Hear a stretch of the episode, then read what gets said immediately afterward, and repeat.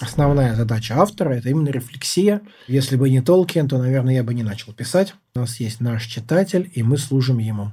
Нам не перед кем оправдываться в этом смысле, нам не перед кем извиняться. Американский книжный рынок очень специфичен. Всем привет, это шоу о литературе и любимых книгах интересных людей «Книжный чел». С вами Гриша Мастридер, его ведущий, и сегодня у меня в гостях Ник Перумов, легенда фэнтези, фантастики, человек, книги которого разошлись тиражом больше 6 миллионов экземпляров, и который прилетел сейчас в Россию со студии Фабума Рекордс, подключился ко мне, а я нахожу в городе Каш в Турции. Ник, здравствуйте, спасибо, что заглянули. Это немножко такое сюрреалистичное ощущение, когда видишь человека, с которым никогда не думал познакомиться. Очень круто. Рад знакомству.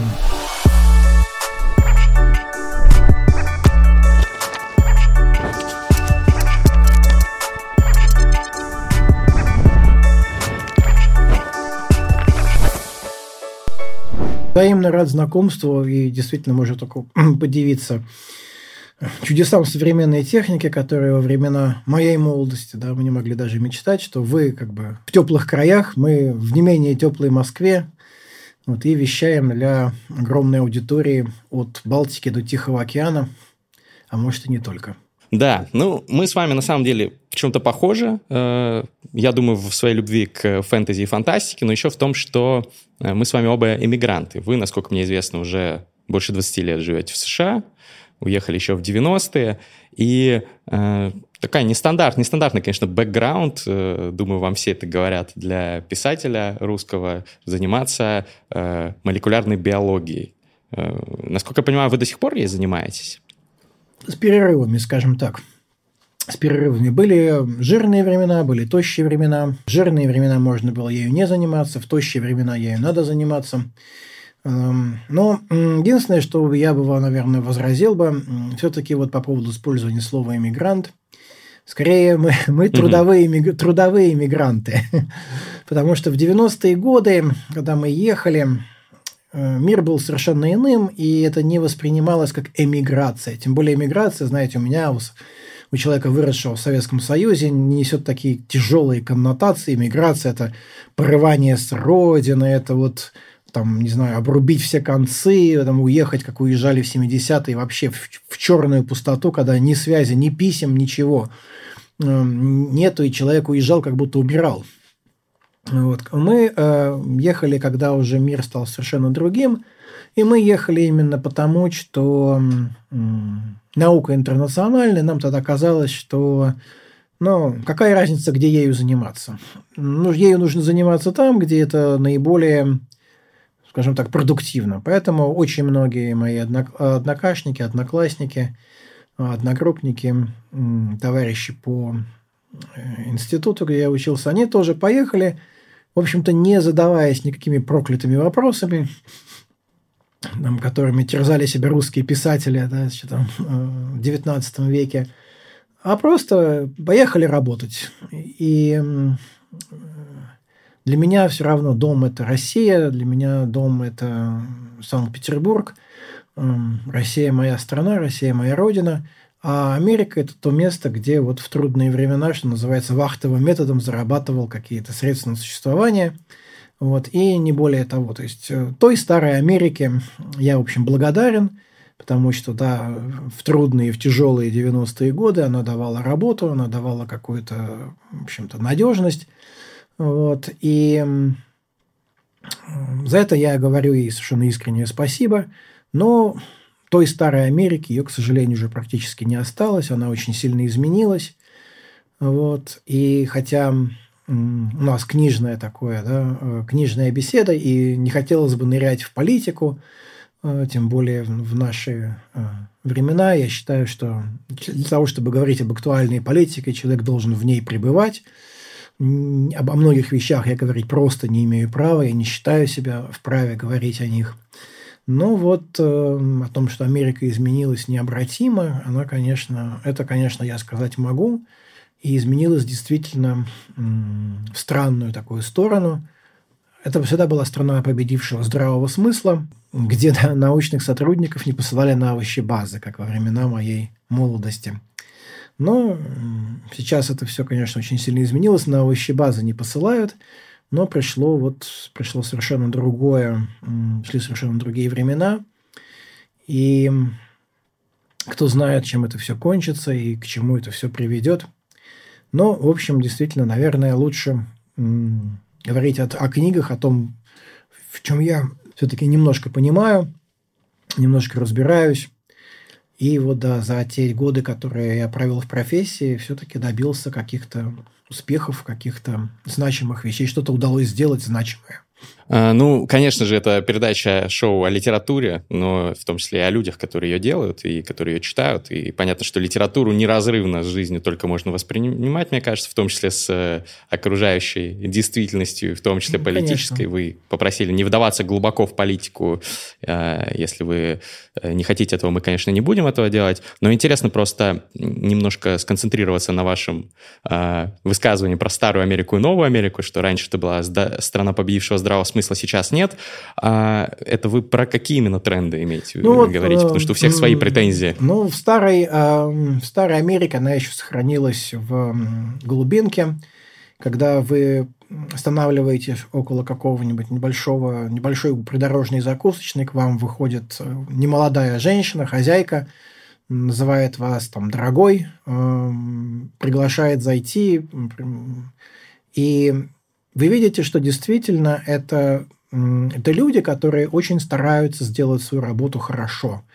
Не потому, что они очень сильно продвинуты в маркетинге или в, в каких-то еще подобного рода вещах, или очень заботятся о или думают, что, допустим, там негативный отзыв в сети там сразу же подорвет им продажи. Нет, они просто вот действительно так вот э, так выросли, что свое дело нужно делать хорошо. Старая, старая, э, старая американская школа, так оно, так оно было э, в течение долгих лет. И, наверное, именно поэтому вот старая Америка, она действительно стала великой. Э, это была страна, которая делала все от иголок до космических кораблей. И делала их неплохо, очень неплохо. Отдадим должное, не будем впадать в такое, знаете, как бы шапкозакидательство. До того момента, пока там решили, что продавать это намного важнее, чем производить. Неважно, где вы сделаете вещь, важно, как вы ее продадите, насколько быстро и за какие деньги. И э, вот этот вот подход, он привел к тому, что вот эти вот люди из американской глубинки, которые рано вставали, поздно ложились, много работали, много и напряженно работали на самых разных заводах, на самых разных фабриках, делали хорошие крепкие вещи. Я до сих пор помню, как мальчишкой проходил практику в Санкт-Петербурге в, в, в таксомоторном парке. И там до сих пор были в ходу древние-древние студбекеры еще со времен войны, с ленд-лиза. Они добегали, доходили до 70-х годов. И старые... Это грузовики? Грузовики, э, да, грузовики, помню, военные да? грузовики, пришедшие еще по ленд-лизу в нашу страну, Советский Союз. И старые шоферы говорили, да, вот вот американец вот бегает вообще, старик, хоть, хоть, хоть что ему, хоть что ему делай, а он бегает. Вот, вот это вот было то самое качество, которое американские рабочие делали не потому, что за ними следил страшный жадный хозяин, который бил их палкой, значит, и там штрафовал, а просто потому, что они делали свое дело добросовестно. Вот была такая эм, трудовая этика, трудовая культура, культура труда. Она была... Протестантская и... этика. Я бы не сказал, что это была протестантская этика, потому что там хватало и католиков, и самых разных, и атеистов, и людей самых, самых разных эм, религиозных верований, но вот это вот старание, старать, убежденность, что твою работу, что если уж ты ее делаешь, нужно делать хорошо, оно, она, конечно, присутствовало. А потом... А сейчас это изменилось? Сейчас это изменилось, да. Сейчас это очень изменилось. И, как я сказал, когда стало более важным вещь продать, нежели сделать, то, конечно же, э, неважно, продаете ли вы вещь, сделанную на американском юге или в американской Калифорнии, или вы продаете вещь, сделанную в Китае или в Бангладеш или в Индонезии. Люди шутят, что ну, очевидно скоро уже очередь дойдет до пингвинов, что к контейнерам, к конвейерам поставят там, значит, антарктических пингвинов, которые будут там шить кроссовки и значит, там, делать какие-то дешевые футболки.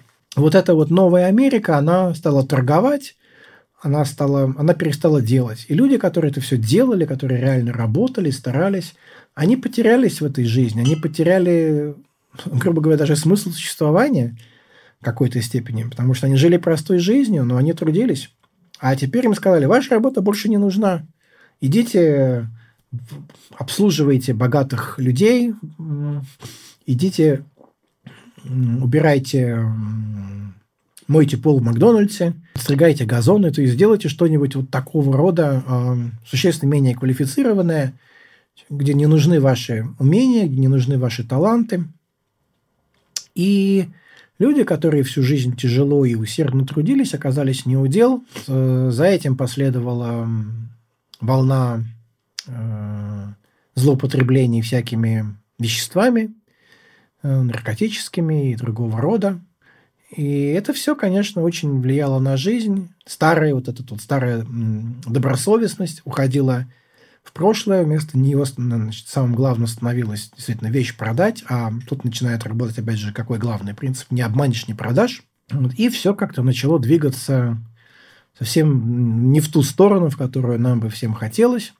И вот та Америка, старая Америка, с которой мы были союзниками, где до сих пор живет искренняя симпатия к нам, не подвластная никаким политическим веяниям, она вот уступила место какой-то вот этой вот новой Америке, которая, честно говоря, я не очень хорошо понимаю, хотя прожил там много лет, э, и которую я даже не, не, с трудом могу отрефлексировать. Я не понимаю даже, в какую, в какую сторону она идет, куда, куда к чему это, к, к чему это все движется и чем это все может закончиться. А когда автор не понимает, ему становится, конечно, грустно, потому что основная задача автора – это именно рефлексия. И, может быть, я бы и хотел... Объяснение действительности. Да, объяснение действительности. Я бы, может быть, и хотел бы написать роман из современной американской жизни, рассказать моему русскому читателю, как оно там все обстоит на самом деле. Но я чувствую, что я, я не понимаю вот этого. А если я чего-то не понимаю, я не могу это и действительно отрефлексировать, я не могу это и рассказать об этом. Ну, очень интересно. Не ожидал, честно говоря, услышать такие мысли от вас, потому что это вот риторика, э, безусловно, обоснованная, на мой взгляд, я довольно много изучал американскую действительность, э, и риторика, на которой пришел, там, в том числе, э, пользуясь которой Трамп пришел к власти в свое время, да, и на этих социальных проблемах, которые, безусловно, существуют, и на этом, э, на этих потерянных людях, которые сейчас оказались у, на обочине. Но просто мне всегда казалось, судя по всему, что раз вы э, научный сотрудник, работаете работали в разных биолабораториях, что вы, наверное, все-таки относитесь к чуть более привилегированному, скажем так, классу в США. Ну, я вы понимаете, правильно я, понимаю? Наука в Америке очень интер, интернациональная. Я работал в разных лабораториях, и всегда она являла из себя полный интернационал. У нас работали и европейцы, и люди, выходцы из Азии, самые-самые разные. И на самом деле Оплачивается эта работа в Америке тоже очень-очень скупо.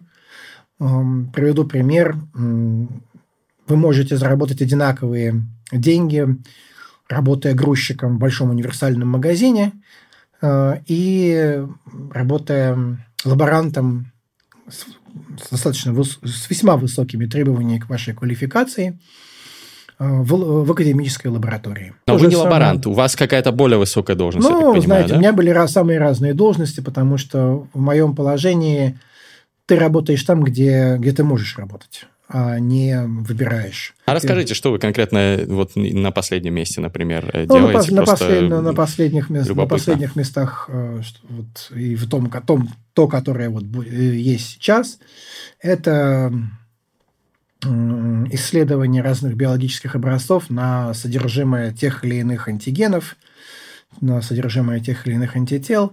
Это работа, требующая внимания, квалификации, но не являющаяся очень творческой. Это, к сожалению, неизбежно. Это всегда, когда идет, идут массированные исследования, всегда люди э, нужны те, кто реально стоит вот у рабочего стола и реально выдает результат. Потом уже эти данные анализируются там, профессорским составом и двигаются куда-то дальше. Но а, лежит это на плечах всегда вот рядовых науки, рядовых сотрудников, которые могут называться очень по-разному, и лаборантами, и техниками, и исследователями и старшими исследователями, но все равно как бы суть их работы остается, в общем, одной и той же. Это первичные данные, а первичные данные всегда добываются весьма неромантической обстановке. Это очень много рутинной работы, это очень много повторяющихся действий, повторяющихся движений экспериментов. Ну, собственно говоря, такова наука, как я ее помню, а я в ней начинал э, больше 30 лет назад, в 86 году, и она таковой, в общем-то, и осталась. Она не стала вас больше вдохновлять а, новые технологии, биотех, Ну, вы знаете, как ни, как ни печально, но вот, скажем, если вы определяете содержимое некой неких антител к, к некоему антигену, к, допустим, к возбудителю какому-то, какой-то болезни, то все равно в основе вашего метода взаимодействие этого антитела с данным антигеном. А этот процесс не изменился за миллионы лет эволюции. Соответственно, методы детекции этого процесса, они могут немножечко меняться, но, опять же, именно немножечко. Поэтому вы можете несколько улучшить э, детекцию, сделать ее чуть более э, понятной вам, но вы не можете ее ускорить, вы не можете заставить процесс, который занимает, допустим, сутки, пройти за полчаса. И это, к сожалению, реальность. Э, это реальность любой науки, где бы вы ее ни делали, в России, в Америке, на Южном полюсе, на Северном полюсе. Наука стала очень специализированной, узкоспециализированной. Она прекратила быть тем, чем она была во времена Жюля Верна, когда элементарно технически образованный человек мог вполне понять, что такое наутилус, как он плавает, как он работает, угу. и с какой стороны там у него винт, с какой стороны у него нос, с какой стороны у него что. Сейчас же наука неимоверно сложна, она давно перестала быть уделом гениальных одиночек, она стала продуктом коллективного труда. Десятков человек, которые работают над каждой статьей узкоспециализированных, каждый из которых занимается вот таким крошечным-крошечным участком своей работы, а потом это все как-то собирается вместе и значит, выдается результат. Это, конечно, на самом деле печально, потому что лишает науку такого романтического флера, первооткрывательства, такого вот, знаете, фронтира, и делает ее такой сугубо производительной силой в марксистском духе, что ученые трудятся, в общем-то, как муравьи, для того, чтобы получить какие-то данные, сделать маленький-маленький значит, шажочек э, вперед в понимании, как же работает вот наше человеческое тело, в котором мы до сих пор очень-очень много не понимаем. Ну да, ну если я правильно понял вас, получается, что вы занимаетесь сейчас научной э, деятельностью, э, вот этой Ну вот, да, сейчас вот, сейчас, сейчас рамках... буду заниматься с особым, с особым цинизмом, что называется в рамках э, исключительно того, что в первую очередь это при, приносит вам деньги. Ну э, да, вы абсолютно правы. Это, угу. это просто техническая работа, которая делается за зарплату. Эм, ну, такова реальность, и я не переживаю по этому поводу, что называется, не парюсь, потому что мужчина делает то, что он должен сделать для своей семьи, э, и двух мнений тут, мне кажется, даже и быть не может. Можно по этому поводу стенать, можно плакать, рвать вот отсутствующие почти волосы на моем эм, черепе. А можно просто двигаться вперед и находить время и для науки, и для книг, и для литературы, и стараться всюду быть успешным. А я, конечно, за многие уже десятки выпусков книжного чела, пообщавшись с самыми разными писателями, понял, э, что особо больших денег в этой индустрии э, практически невозможно заработать, если ты только не э, самый э, популярный, и то там все равно лимиты, лимиты в российском книгоиздании э, того, что ты можешь достичь, тоже ограничены в сравнении с международным. Но все-таки, вот кажется, у вас миллионы книг изданы, миллионы экземпляров книг, десятки книг написаны, и этого все равно не хватает, да, чтобы ну, жить семьей в, в Америке. данных конкретных условиях, конечно же, нет. Эм, Ситуация такова, что книги, они очень подвержены флуктуациям. Сегодня вас читают, завтра вас читают не очень, а издатель вынужден идти за, за читателем. Издатель вынужден э, следовать тренду, и э, многие из этих трендов меня, скажем так, не радуют – Я не хочу скатываться в такое, знаете, старческое ворчание, что вот в наше время и трава была зеленее, и небо голубее, и девки краше, вот, и все прочее. Но действительно, эм, многие из моих коллег, они тоже вынуждены зарабатывать на жизнь какими-то другими способами, но э, литература остается все равно нашей пламенной страстью, нашей любовью. И кто-то, может быть, и скажет, что ну, это на самом деле хорошо, потому что писать нужно по велению души, а не потому, что вы этим можете заработать денег. Вот. И я думаю, что любое дело, которое вы делаете с удовольствием, любое дело, которому вы отдаетесь, оно всегда для души. Невозможно заниматься литературой из-под палки. Да я думаю, и вашим делом тоже невозможно заниматься из-под палки, потому, просто потому, что вам нужно кормить семью, и нужно что-то на себя надеть, что-то там, заплатить коммуналку э, и прочие, значит, скучные и грустные реалии нашего, нашего мира. Все равно Нами двигает некая страсть, нами двигает э, некие желание изменить мир к лучшему. Вот тем, что мы можем в него принести, будь, ли, будь то это книга, будь то это стрим о книгах, запись о книгах, высказывание о книгах. Но мы все равно движем этой страстью. Нам скучно просто зарабатывать деньги на какое-то потребление, даже если это потребление будет на каком-то высоком уровне. Если это просто вот, просто вот это вот потребление, но есть в душе еще что-то, это очень быстро перестает приносить удовлетворение.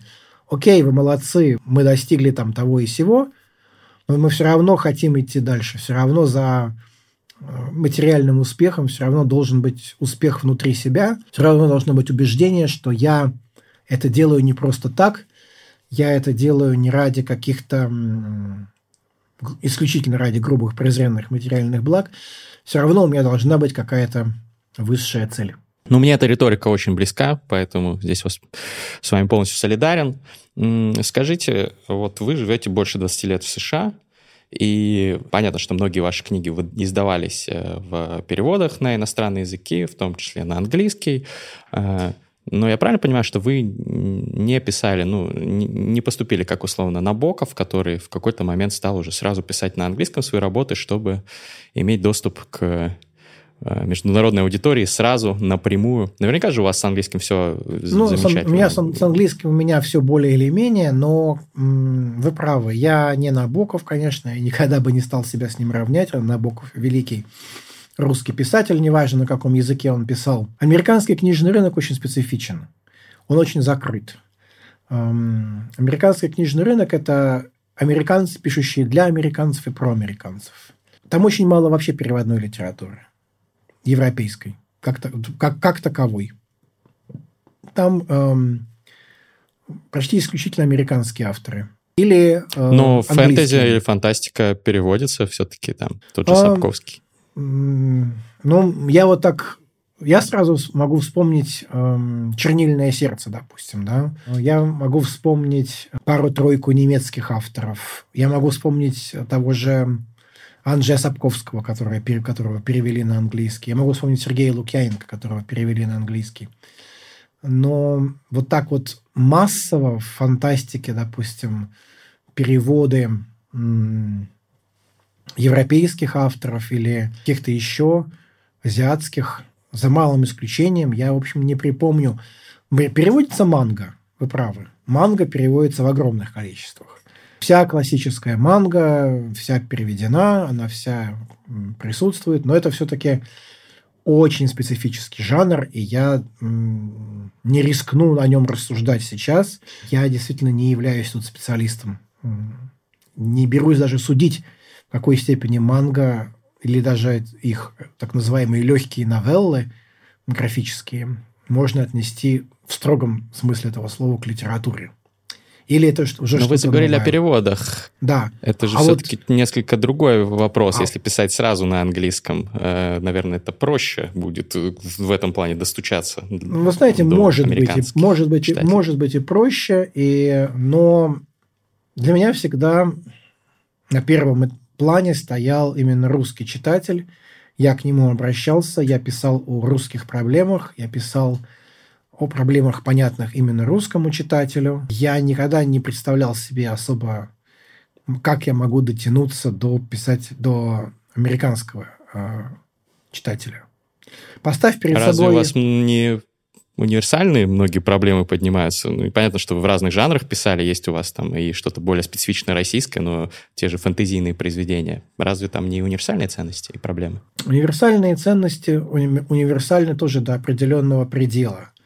Скажем, «Властелин колец» – это глубоко христианское, католическое произведение. «Мое кольцо тьмы» является в этом смысле таким еретическим вызовом и мало того, что оно там не могло быть опубликовано по чисто э, авторских прав и так далее, да. Хотя оно прекрасно выходило в Европе, в Евросоюзе. В Швеции вообще издали полное собрание моих сочинений. Вот. В Швеции они очень пришлись как-то ко двору с таким, не знаю, мрачным скандинавским настроем. Но то вот, скажем, «Кольцо тьмы», да, оно произведение о гибели великой страны которое я наблюдал, можно сказать, в прямом эфире, как мы, многие, почти все мои э, современники. Это произведение о том, как действительно мир необратимо изменился. Американцы на эту тему предпочитают читать зомби-апокалипсис. Зомби-апокалипсис. Хм. Вот, значит, бродячие мертвецы – это вот наше все. Да? Они это очень любят. Э, мне про это писать просто не очень интересно, скажем, скажу прямо. Мне не очень интересно ломать было свой стиль, свой слог, свой, то, что мне, то, что меня волнует, для того, чтобы вот пытаться вписаться в некую жесткую такую парадигму эм, американского книжного рынка. Когда американские литературные агенты рассматривали мою тоже «Гибель богов» или «Алмазный меч, деревянный меч», они пожимали плечами и говорили, нет, не пойдет. Не подходит под их конъюнктуру? Не подходит под конъюнктуру, не, не, не, не пойдет, мы не возьмемся. Ну окей, не возьмете, значит не возьметесь. То есть мы пойдем другим путем. Только и всего. То есть, возможно, эм, мне следовало попытаться и прошибать эти стены лбом еще какое-то время, может быть, с большей настойчивостью, кто знает, но э, я выбрал другой путь. Я выбрал работать для другого э, читателя, для которого я работал изначально – и я не жалею об этом. Не жалею ни, ни минуты, потому что очень возможно, что я бы только поломал бы свой стиль и ничего бы, ничего бы не добился. Произведение, которое было написано для американского рынка на английском, а именно вот «Армагеддон», э, в соавторстве с американским автором Аланом Колом, уже покойным, оно там тоже не снискало никаких лавров, а в переводе на русский, в общем, вызвало скажем так, существенную критику среди моих читателей, и я решил эти эксперименты более не повторять, а писать, делать то, что я умею хорошо, а именно писать по-русски для русского читателя, ну, а все остальное уже приложится. Хотя вот Молли Блэквотер, допустим, была издана в ряде стран, в том числе там, вот, кстати говоря, даже у вас, турецкое издательство его купило – купила эту трилогию. Не могу сказать, что я сидел э, и просто ждал пассивно, нет. Я делал то, что возможно, и что, чего возможно было, того я э, добился. Ясно. Но э, тогда последний вопрос по этой теме. Но все-таки на сегодня русская литература объективно не является гегемоном, не является законодателем трендов в мировой культуре. И ну, как вы сами говорите, переводят русских писателей мало. Эм, не обидно, что не получается достучаться до глобального читателя, или это не нужно особо сделать? Знаете, вот э, честно, обиды что нет. нужно на своих сосредоточиться? Обида – это признак, как мне кажется, закомплексованности и чувства неудовлетворенность, не то, что неудовлетворенности собой, а какого-то комплекса, именно комплекса неполноценности. Эм, как будто без вот одобрения в каких-то других инстанциях мы являемся недолитературой, мы недостойны места в мировой культуре. Я считаю это глубоко, глубоко ошибочной точкой зрения. Эм, прежде всего, не существует никакой мензуры Заили, которая позволяла бы определять вклад в мировую культуру того или иного литературного направления. Мы все уважаем японскую культуру, мы все уважаем классическую э, японскую литературу, начиная с Сен Сенагон, э, историю у изголовья Кутагаву, э, мы все помним Юкио Мисиму,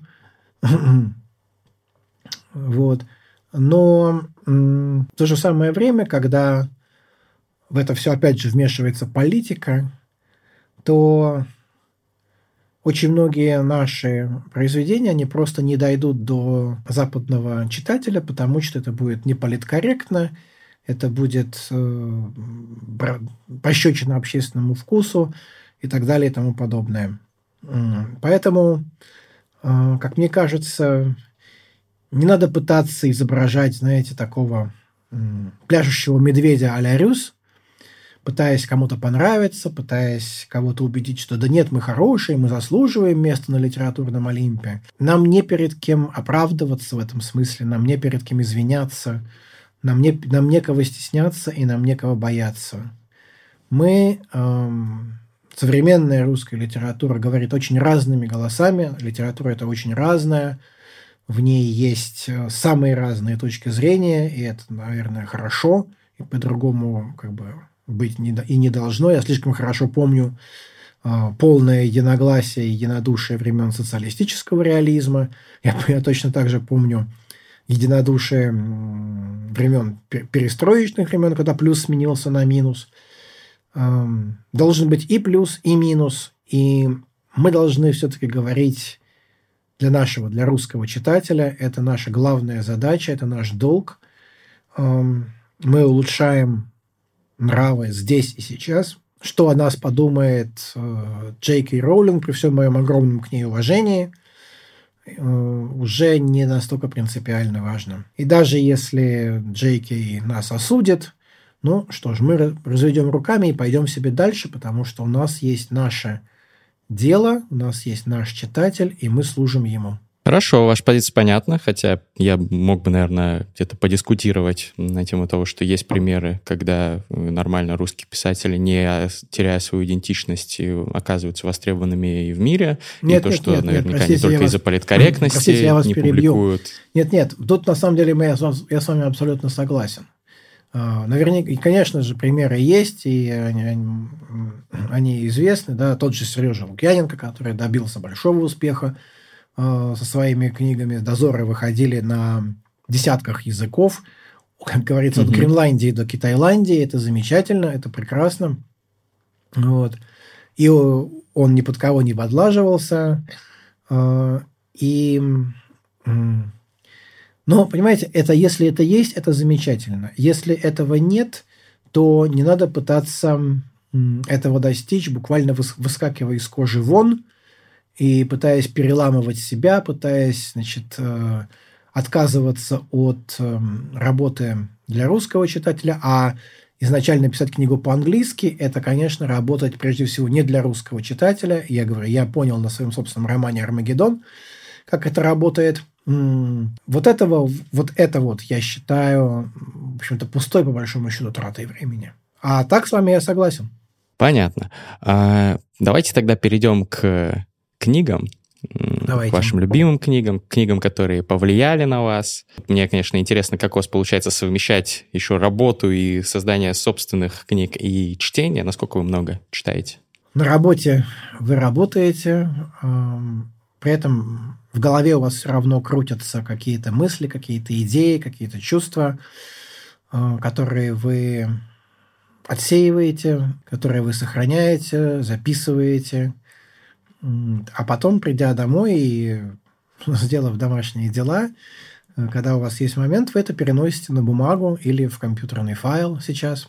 То есть сочетать все это, все это можно. Это, я это делал угу. много лет, и, в общем, количество э, написанных мною книг является живым свидетельством того, что это все прекрасно возможно. Можно сочетать и делать. То есть на работе вы придумываете, э, ну, да, соответственно, на работе, свои будущие книги, на работе можно а читать а читать во многом вот э, после работы. Господь нам даровал интернет где книги доступны. Я очень много читаю и специальной исторической литературы. Художественных стал, к сожалению, читать меньше. Но что поделать, да, нельзя объять необъятное, приходится расставлять приоритеты. Поэтому сейчас, если вы меня спросите, что я последнее вот читаю из художественной, из художественных вещей, то вот последнюю книгу, крайнюю книгу Ольги Громыко «Карма» начал читать с большим удовольствием. Это наша да, белорусская писательница, наша коллега по, по профессии, по цеху. Но вы говорите про приоритеты. Получается, что и, и что вы читаете там историческую, в частности, литературу в качестве при, э, приоритетного занятия, потому что это вам необходимо для вашей работы как писателя или м, почему? И то, и другое. И как, э, поскольку это необходимо для писательской работы, и поскольку это просто с годами интересует меня все больше и больше, потому что когда вы, как я сказал, в прямом эфире пронаблюдали падение вашей страны, Советского Союза, распад его, э, изменение, революцию, да, изменение социального строя, то по неволе вы с годами начинаете пытаться взглянуть уже с э, высоты прожитых лет, обретенного опыта, на более ранние события русской истории, понять их, тоже отрефлексировать. И здесь не обойтись без э, исторических монографий, без исторического материала. Сейчас, слава богу, в сети появилось его огромное количество с самых разных точек зрения изложенного. И вы можете это все лично проработать, уже не в пересказах особо идеологически выдержанных сотрудников – а сами. Меня очень интересует история России, Российской империи начала 20 века. Об этом э, вот, предпоследняя моя книга, которая выходила, это роман «Александровские кадеты», которая вышла чуть больше года назад в издательстве «Армада».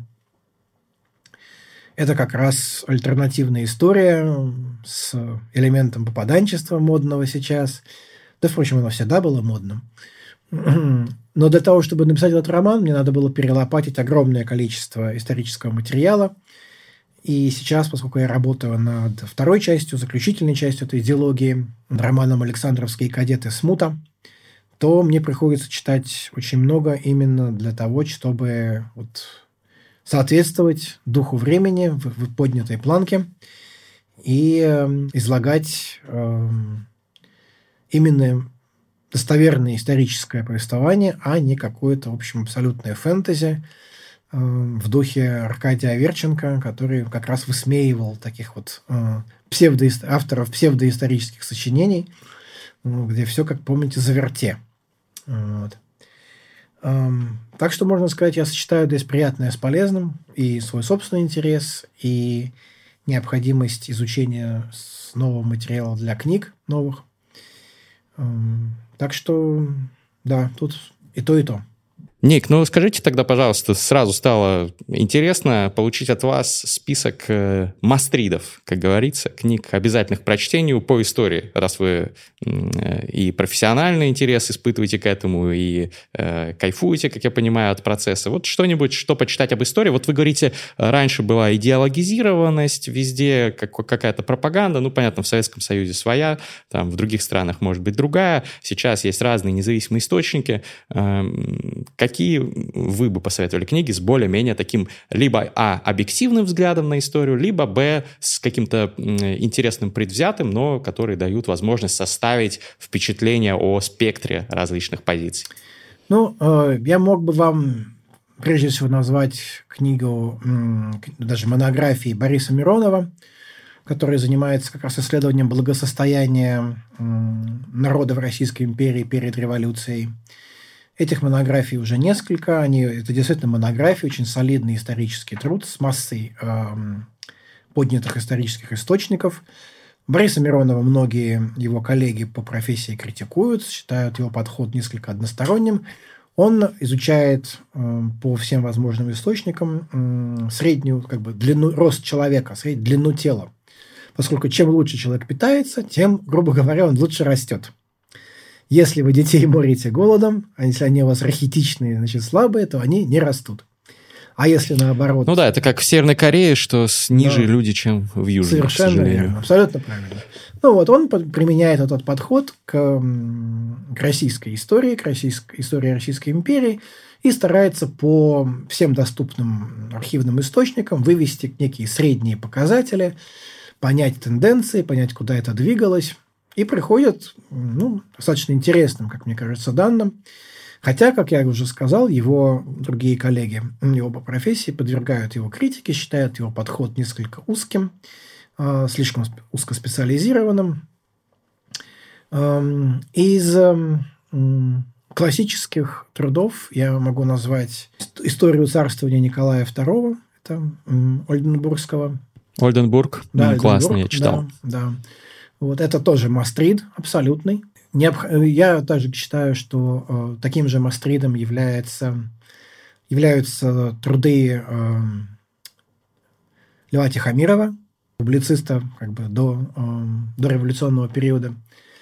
Э, и вообще вот эта вот дореволюционная российская публицистика, в которую ну, я могу называть имена, но они, боюсь, мало что скажут. Ну, давайте топ-3, может быть, ну, кому-то вот, будет Тихомиров, полезно. Мельников и, конечно, Розанов. А, отлично. У нас да. ссылки в описании ролика, как всегда, есть на упомянутых ну. авторов и книги, поэтому люди смогут перейти и начать, да. собственно, приобщаться. Э, кроме того, я читаю огромное количество исходников. Под исходниками я имею в виду эм, газетный материал, журнальный материал из, из, из начала века.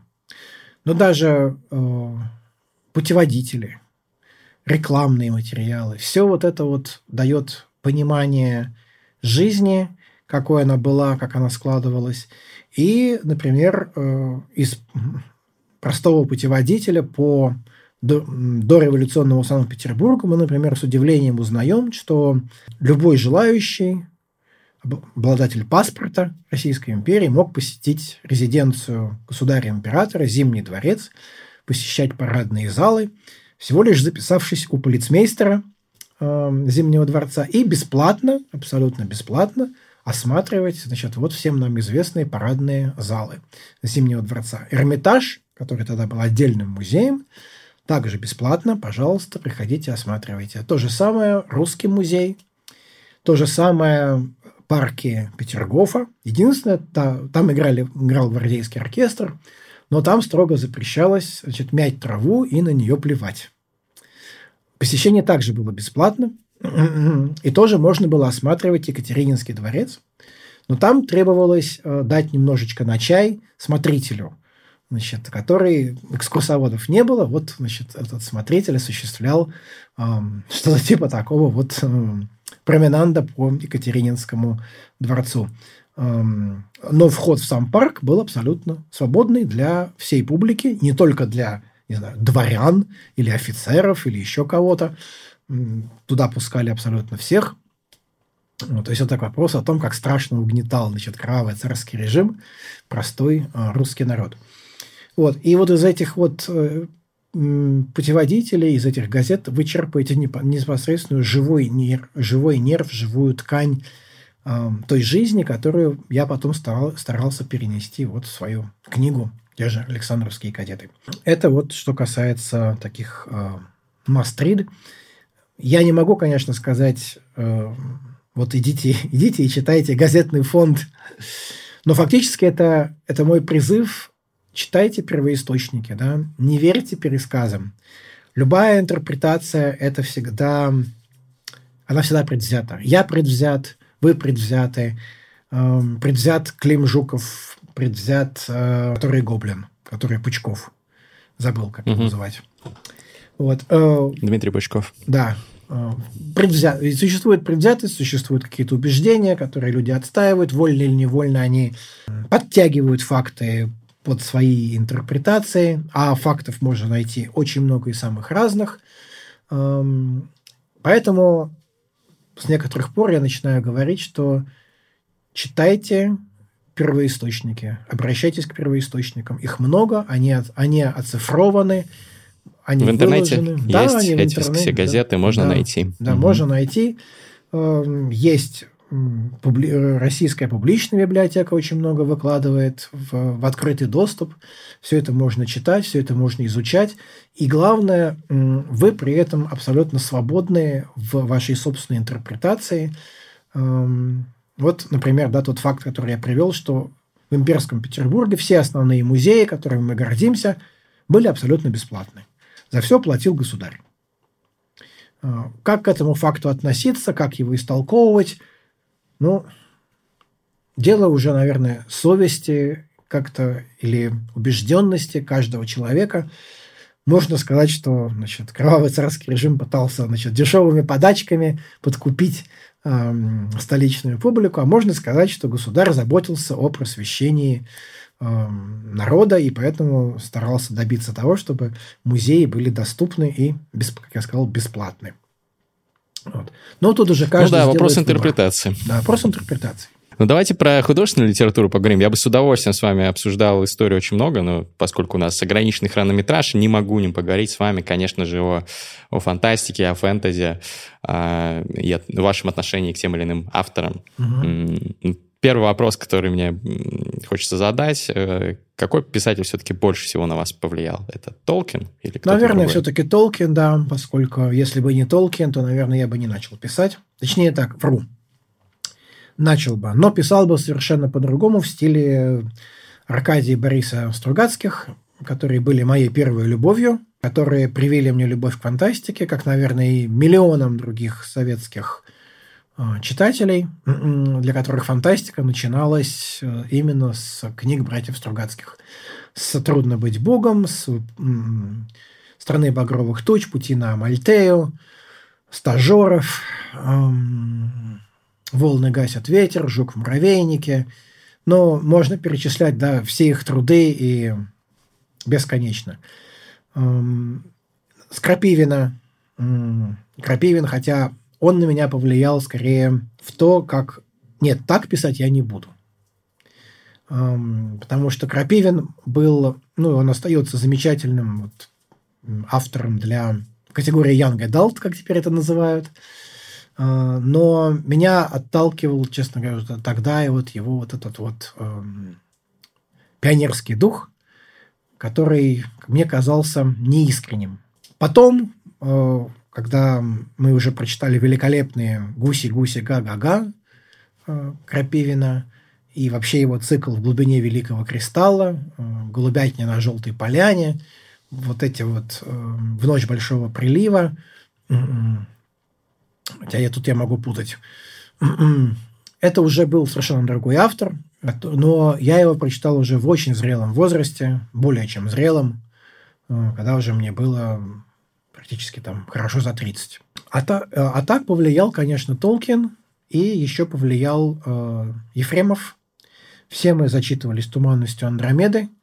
Это, конечно, удивительный текст, когда, который состоящий из чуть более чем достаточно высокопарных э, деклараций, тем не менее по-прежнему читается на одном дыхании и воспринимается на одном дыхании, прежде всего потому, что э, Иван Ефремов был убежденным коммунаром, настоящим коммунаром, вот тем самым э, коммунаром, который абсолютно был абсолютно твердо убежден, что коммунизм является светлым будущим человечества, вне зависимости от того, какие бы лозунги не звучали в конкретный момент времени и какие бы там дефициты не имели место быть в реальной жизни.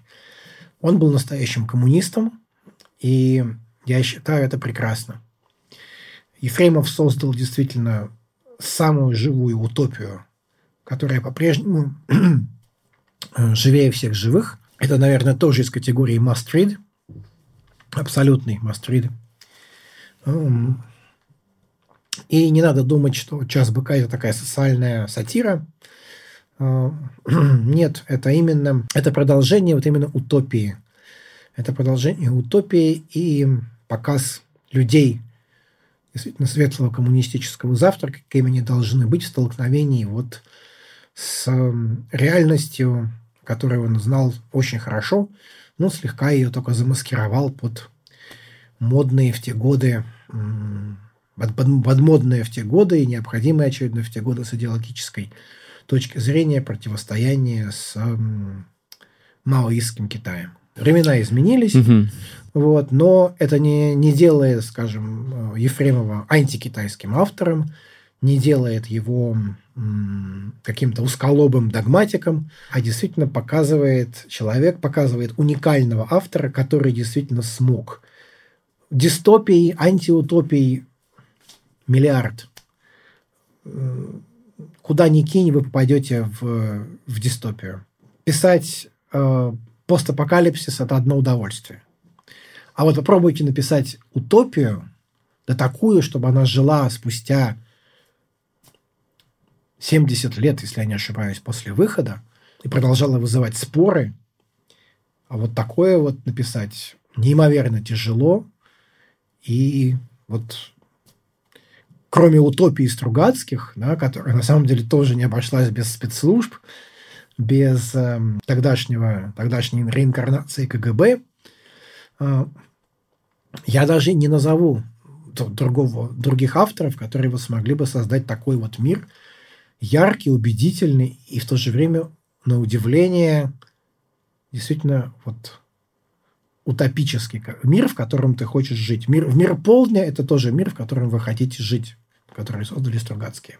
Они... А вот эти все книги, они, наверное, ну, вас и других представителей того поколения и даже нынешнего поколения, потому что Стругацких тех же и Ефремова многие читают. И сегодня они вдохновляют э, и укрепляют в вере в некое светлое будущее, в человечество как межпланетарную, может быть, даже межгалактическую цивилизацию и так далее. Но вот у вас осталось это вдохновение с вами и по сей день? Вы технооптимист? Да. Э, вы, вы да, за утопию? Вы верите в это все? Если бы я не, не верил, я бы не написал «Империя превыше всего» и не работал бы над э, второй идеологией, второй имперской идеологией, которая пока не имеет такого ярко выраженного названия. Если бы я не верил, что человечество способно а. решить проблемы на Земле, б. выйти в космос, в. преодолеть вот те технические сложности, которые сейчас стоят на пути нашей космической экспансии. Я имею в виду, конечно, радиокосмическую радиацию, ограничения по скорости, которые создает нам космическая пыль, ибо вы не можете разогнаться до субсветовой скорости в пустоте, даже в пустоте, из-за того, что космос запылен, ну, гораздо сильнее, чем нам кажется. Но я продолжаю в это верить. Я продолжаю верить, что мы, что Вселенная устроена более сложно, чем просто раскатанный блин пустого пространства. Борис Натанович Стругацкий говорил так, что да, подпространство, ноль транспортировка, она пока не существует. Но она может существовать, поэтому мы о ней пишем. И это будет это делает нашу фантастику, фантастику братьев Стругацких, научной. А вот магов, драконов, гоблинов и орков не существует. Поэтому это не научная фантастика, то бишь сказки. Борис Натанович не очень уважал фэнтези и считал, что этот жанр действительно является эскапистским, а достойно пера русского автора является именно вот научная фантастика. Даже если она оперирует звездолетами, подпространственными переходами и э, тому подобным. Поэтому я лично э, считаю, что мы обязательно вырвемся из земной колыбели.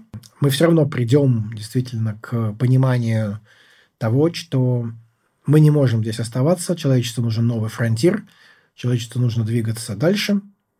Вот. И каким образом мы победим пространство? Вопрос дискуссионный. Будут ли это корабли поколения? Будет ли это что-то другое? Будет ли это... Откроем ли мы действительно движение по мировым линиям? Откроем ли мы кротовьи норы в пространстве? Научимся ли мы чему-то еще? Вопрос уже э, другой. Это вопрос технический, а не идеологический. Идеологически я остаюсь в этом смысле убежденным оптимистом. Ник, ну Готовы. давайте обсудим еще других э, фантастов. Э, вот вы про отечественных поговорили, а вот тот же Брэдбери или ну, бесспорно, другие классики. Классика, да, Брэдбери, Шекли, это тоже наше все. Естественно, тогда у нас была серия, такая серая с красным, библиотека мировой фантастики, которую собирал за любые деньги, за немыслимые деньги каждый любитель и каждый читатель фантастики. И, конечно, да, Брэдбери и Шекли – это такие же, уже, мне кажется, русские авторы, достояние русской культуры – даже в большей степени, чем они достояние культуры американской. Ну, или в более широком смысле слова англоязычной, поскольку а это... почему? К ним более трепетно относились у нас в Советском Союзе? Потому что Знаете, да, или... потому что они, они на удивление попадали нам в тон. Вот именно юмором, самоиронией, таким м- очень характерным вот как бы для нас, русских, отношением к себе, не слишком серьезным. Эм, Пушкин, конечно, подпрыгивал и кричал «Айда Пушкин, айда сукин сын». Э, не помню, да, что он, э, закончив, что он именно так кричал, по-моему, Бориса Годунова. Борис Годунов, а, по-моему. Да. Вот. Но вообще русскому автору подобного рода как бы не свойственно. Для Александра Сергеевича это было не свойственно. Эм, нам свойственно такое самокритика, а, самонасмешка, самокозление, я бы сказал, в известном смысле слова. Мы собой вечно недовольны, мы вечно над собой готовы первыми посмеяться, мы вечно, мы не, не всегда далеко серьезно относимся к своим собственным достижениям, там, и все нам кажется незначительным, в том числе и в литературе. И вот эм, Шекли и Брэдбери, хотя, да, Брэдбери писал такую серьезную вещь, как 451 по Фаренгейту, но все равно это было вот мы чувствовали, что это, это не совсем как-то вот всерьез, это вот неубийственная серьезность Стивена Кинга, который пишет, писал значит, о всяких ужасах тьмы. Так, как будто вот они у него действительно в, в его кладовке все обитают. И, он, и вот он пишет это, забившись под кровать, эм, вот, а по ламинату цок-цок-цок, значит, ходят там эти вот монстры с кладбища домашних животных, и вообще, значит, вот-вот сейчас э, там Пеннивайз выскочит из э, канализации. И все на убийственном серьезе. Таком, ну, ух, ух, как. Да? То же самое, что «Темная башня», э, значит, «Ганслингер», стрелок. Все очень серьезно. То есть у Стивена Кинга это «Я гений прочь сомнения». Или там «Я гений Игорь Северянин». Но Игорь Северянин писал это тоже с известной иронией над самим, он смеялся над, сам, над самим собой. А у Кинга это все очень серьезно. Вот, так вот, у Брэдбери и у Шекли это убийственная серьезность англосаксонской культуры напрочь отсутствовала. У них, наоборот, легкость, ирония, юмор. И смеялись они всегда прежде всего над собой и над своими героями, но вместе с, с ними, вместе со своими героями. Поэтому на нас, на русского читателя, это легло очень хорошо, просто вот идеально. Отсюда наша действительно поистине всенародная к ним любовь, их огромные тиражи здесь, э, в России до сих пор, несравнимые с тиражами в Америке, где, чтобы найти книги Брэдбери и Шекли в книжном магазине, допустим, в Barnes Noble, нужно очень хорошо постараться. Так, знаете, нужно прошерстить все их книжные полки, и вы где-нибудь там, да, найдете по алфавиту на букву «Б» и на букву «С», вы найдете, значит, очень скромно стоящие их э, покетбуки, такие, знаете, ну, действительно очень скромно, очень скромно изданные. В то время как у нас это популярнейшие авторы, популярные в течение многих-многих-многих уже десятилетий – чья популярность не ослабевает.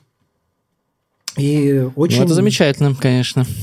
Предлагаю перейти к нашей традиционной рубрике. Э, называется она «Like Бунин». Э, как вы, возможно, знаете, у Ивана Бунина была короткая, обычно уничижительная характеристика каких-то других писателей, хлесткая там короткой фразой.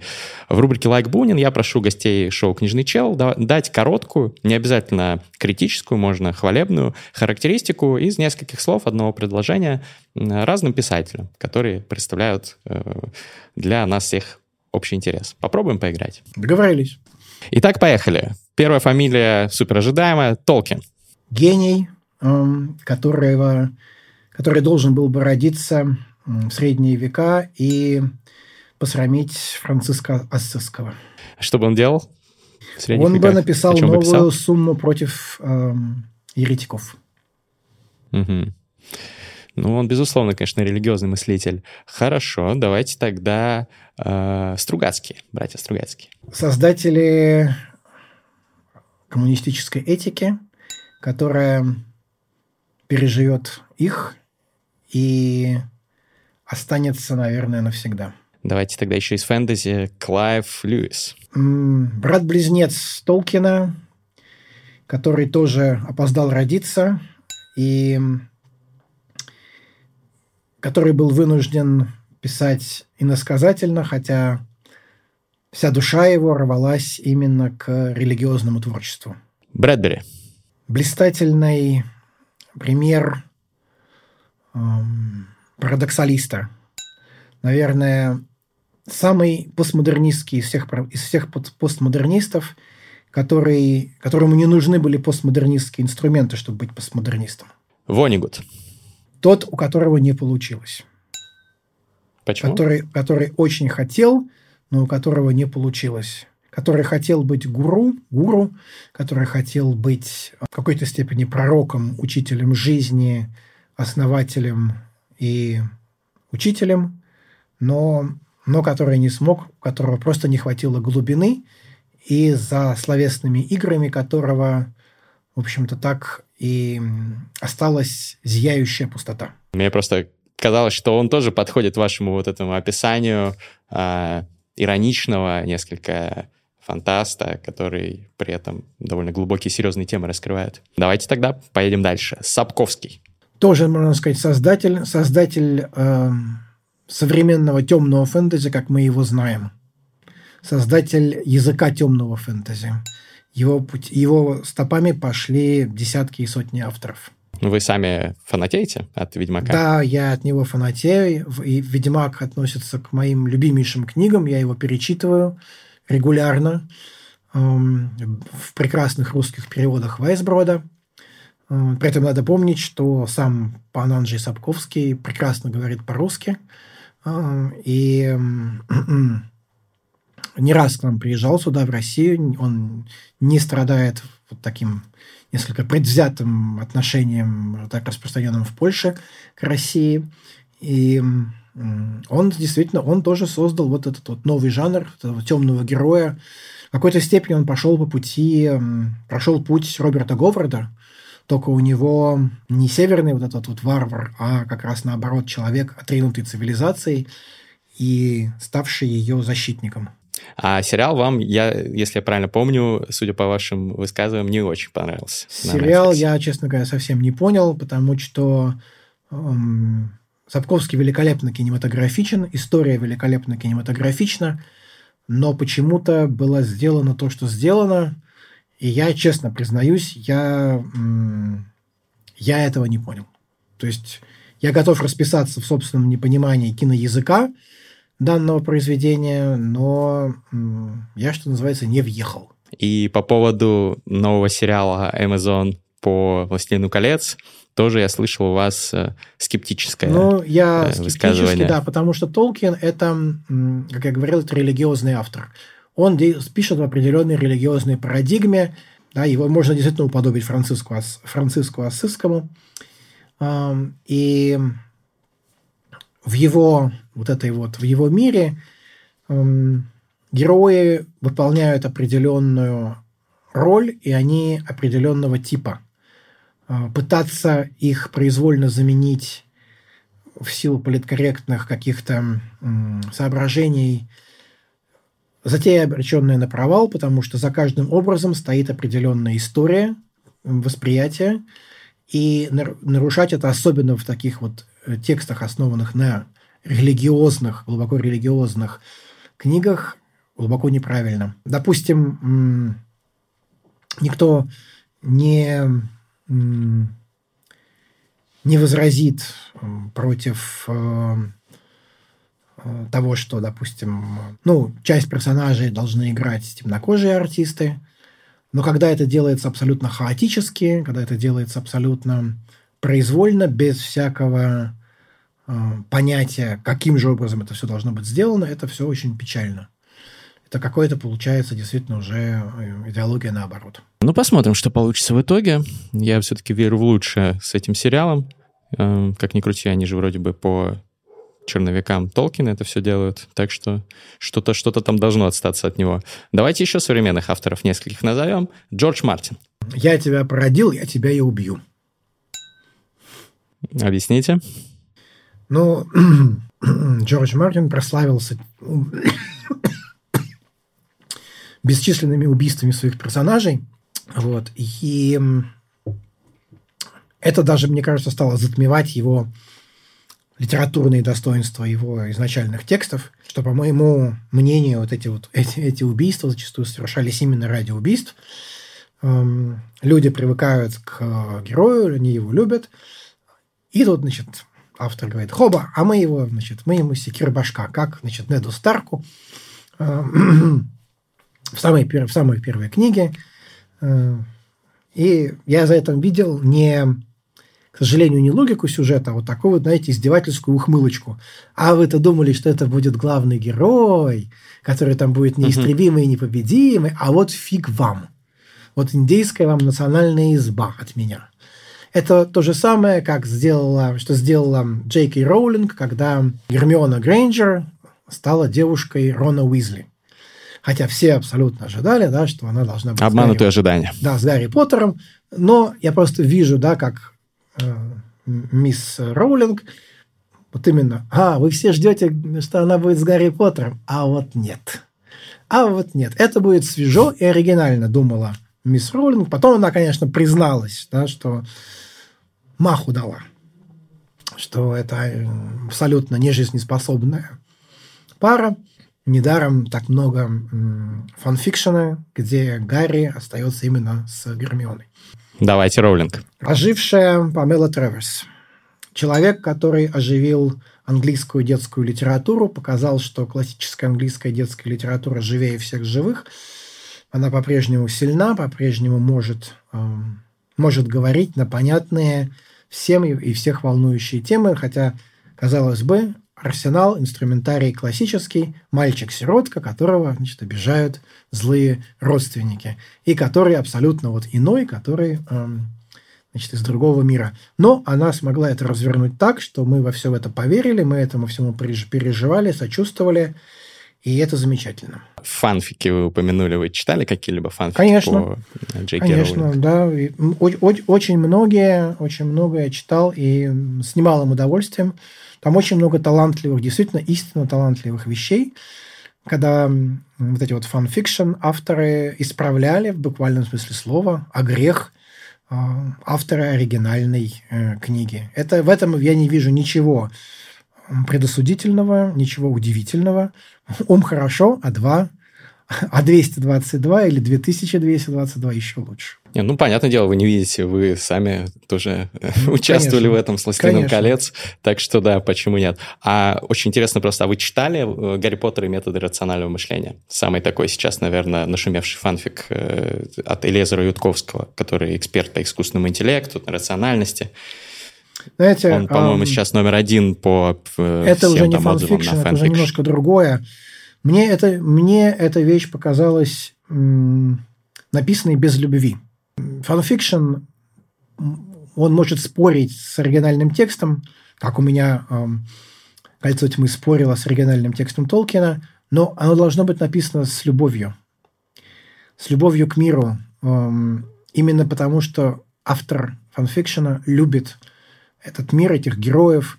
А в приведенном вами примере это больше желание выделиться таким образом, а не показать, а не сделать что-то для мира, который вы любите.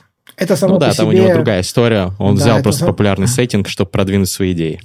Ну, в общем, да, пожалуй. Что поделать, подходит наш хронометраж к концу. Но напоследок я не могу не спросить. Вот вы прилетели сейчас в Россию э, из Америки на презентации своих книг. Мы сейчас подробнее про это скажем, еще и разыграем одну из них, один экземпляр. А, как вам вообще, вы же какое-то время не были в России, тут существенно э, много, как мы все понимаем, изменений произошло за это время. А как вам атмосфера? Насколько тут Знаете, я... радостно вам или гнетуще? Я не почувствовал ничего гнетущего. Был в Москве, был в Петербурге. Я не увидел ничего гнетущего, я не увидел никаких эм, мрачных, ужасных, вот именно дистопических вещей. Ну, вот эти буквы «З» огромные там на, плаха... на плакатах, это вам, вам не кажется дистопичным? Петербург эм, по-прежнему радуется жизни. Эм, Москва то же самое. То есть я не увидел, честно говоря, какого-то, знаете, признаков какого-то отчаяния, каких-то тяжелых, не знаю, последствий. Это возможно, что мои слова кому-то покажутся малообоснованными, но это именно взгляд человека, который три года не был здесь, с 19 э, года, и вот оказался в этой среде, но, может быть, именно потому, что я помню куда более мрачные времена, куда более жесткие, жестокие, суровые. Я имею в виду и 90-е, я имею в виду и 80-е, вот, э, когда все было крайне нерадостно, скажем так, особенно 90-е. На этом фоне, с которым я, наверное, не перестану сравнивать текущую ситуацию – на фоне вот того прошлого, которое для меня очень сильно памятно и очень травмирующе, нынешнее состояние дел как раз оно не выглядит э, угнетающим, депрессивным. Возможно, что для вас, для молодого человека, это не так, но может быть, тут действительно нужно иметь травмирующий опыт конца 80-х и почти всех 90-х, через которые прошел ваш покорный слуга – для того, чтобы вот осознавать, что оно сейчас не так, как тогда, и не видеть в нынешнем состоянии дел, по крайней мере, то, как оно открывается мне в Москве и в Петербурге, не видеть э, какой-то вот тяжелой запредельной трагедии, которая развертывается с обществом прямо вот здесь и сейчас. Э, в Москве-то, возможно, и не чувствуется там какая-то запредельная трагедия, но по факту же то, что происходит сейчас с точки зрения э, там, жертв боевых действий и страданий людей, это, наверное, все-таки похлеще травма, чем 90-е, нет? Знаете, мое поколение прошло через афганскую войну, а потери уже сейчас сравнимы, насколько мне известно. Хотя Но мы, конечно, я не знаем. Не, я некомпетентен, чтобы говорить действительно о, о потерях. Я не обладаю никакой информацией, ни открытой, ни закрытой. Только смогу, опять же, повторить, что мое поколение прошло через войну, которую мы вообще не понимали абсолютно. Какой Афганистан? Зачем? Для чего он там? С, с, почему мы должны там находиться, а тогда ведь отправляли целыми курсами на войну и никого не спрашивали, хочешь ты туда идти или нет. В 1984 году отменили отсрочку для студентов, и вот я был на четвертом курсе, меня уже она не коснулась, это отмена.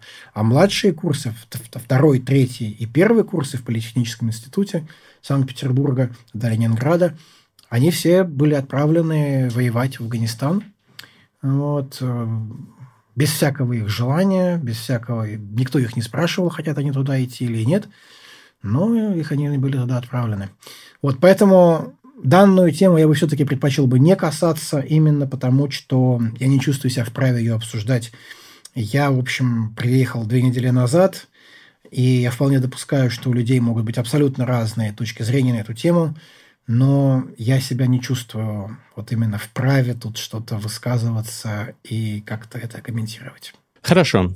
А, ну что ж, напоследок, по традиции, мы объявляем конкурс. Вы приехали в Россию, как вы уже сказали, презентовать свою новую книгу, и по традиции мы разыграем один экземпляр ее с авторским автографом э, среди наших подписчиков. И я задаю им вопрос сейчас. Друзья, скажите, как вам Ник Перумов, и напишите в комментариях в рубрике «Лайк Бунин» ваше мнение о моем сегодняшнем госте. Можно хвалебное, можно критичное.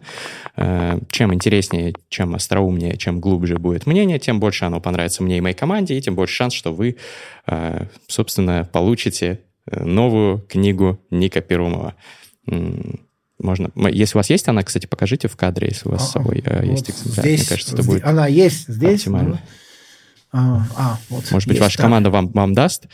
Душа Бога 2, правильно? Да, душа. Это вот именно завершением десятилетней саги, которая была начата 10 лет назад в, э, в августе 2012 года. Вот сейчас пришло время ее завершить. Последняя, да, видите, такая красивая, толстая, большая книга. Вот, ее сделали с большой любовью и очень приятно держать в руках. Вот, и эм, сделали все, чтобы она людей радовала. Вот, поэтому желаю успеха, желаю удачи. Надеюсь, она вам понравится, дорогие подписчики. Не забывайте оставлять свои комментарии. Ник, спасибо вам большое. Вам спасибо. Надеюсь, что вы будете чаще приезжать в Россию и радовать и российского читателя своими новыми работами, продолжениями своих вселенных. Спасибо. А, это было шоу «Книжный чел».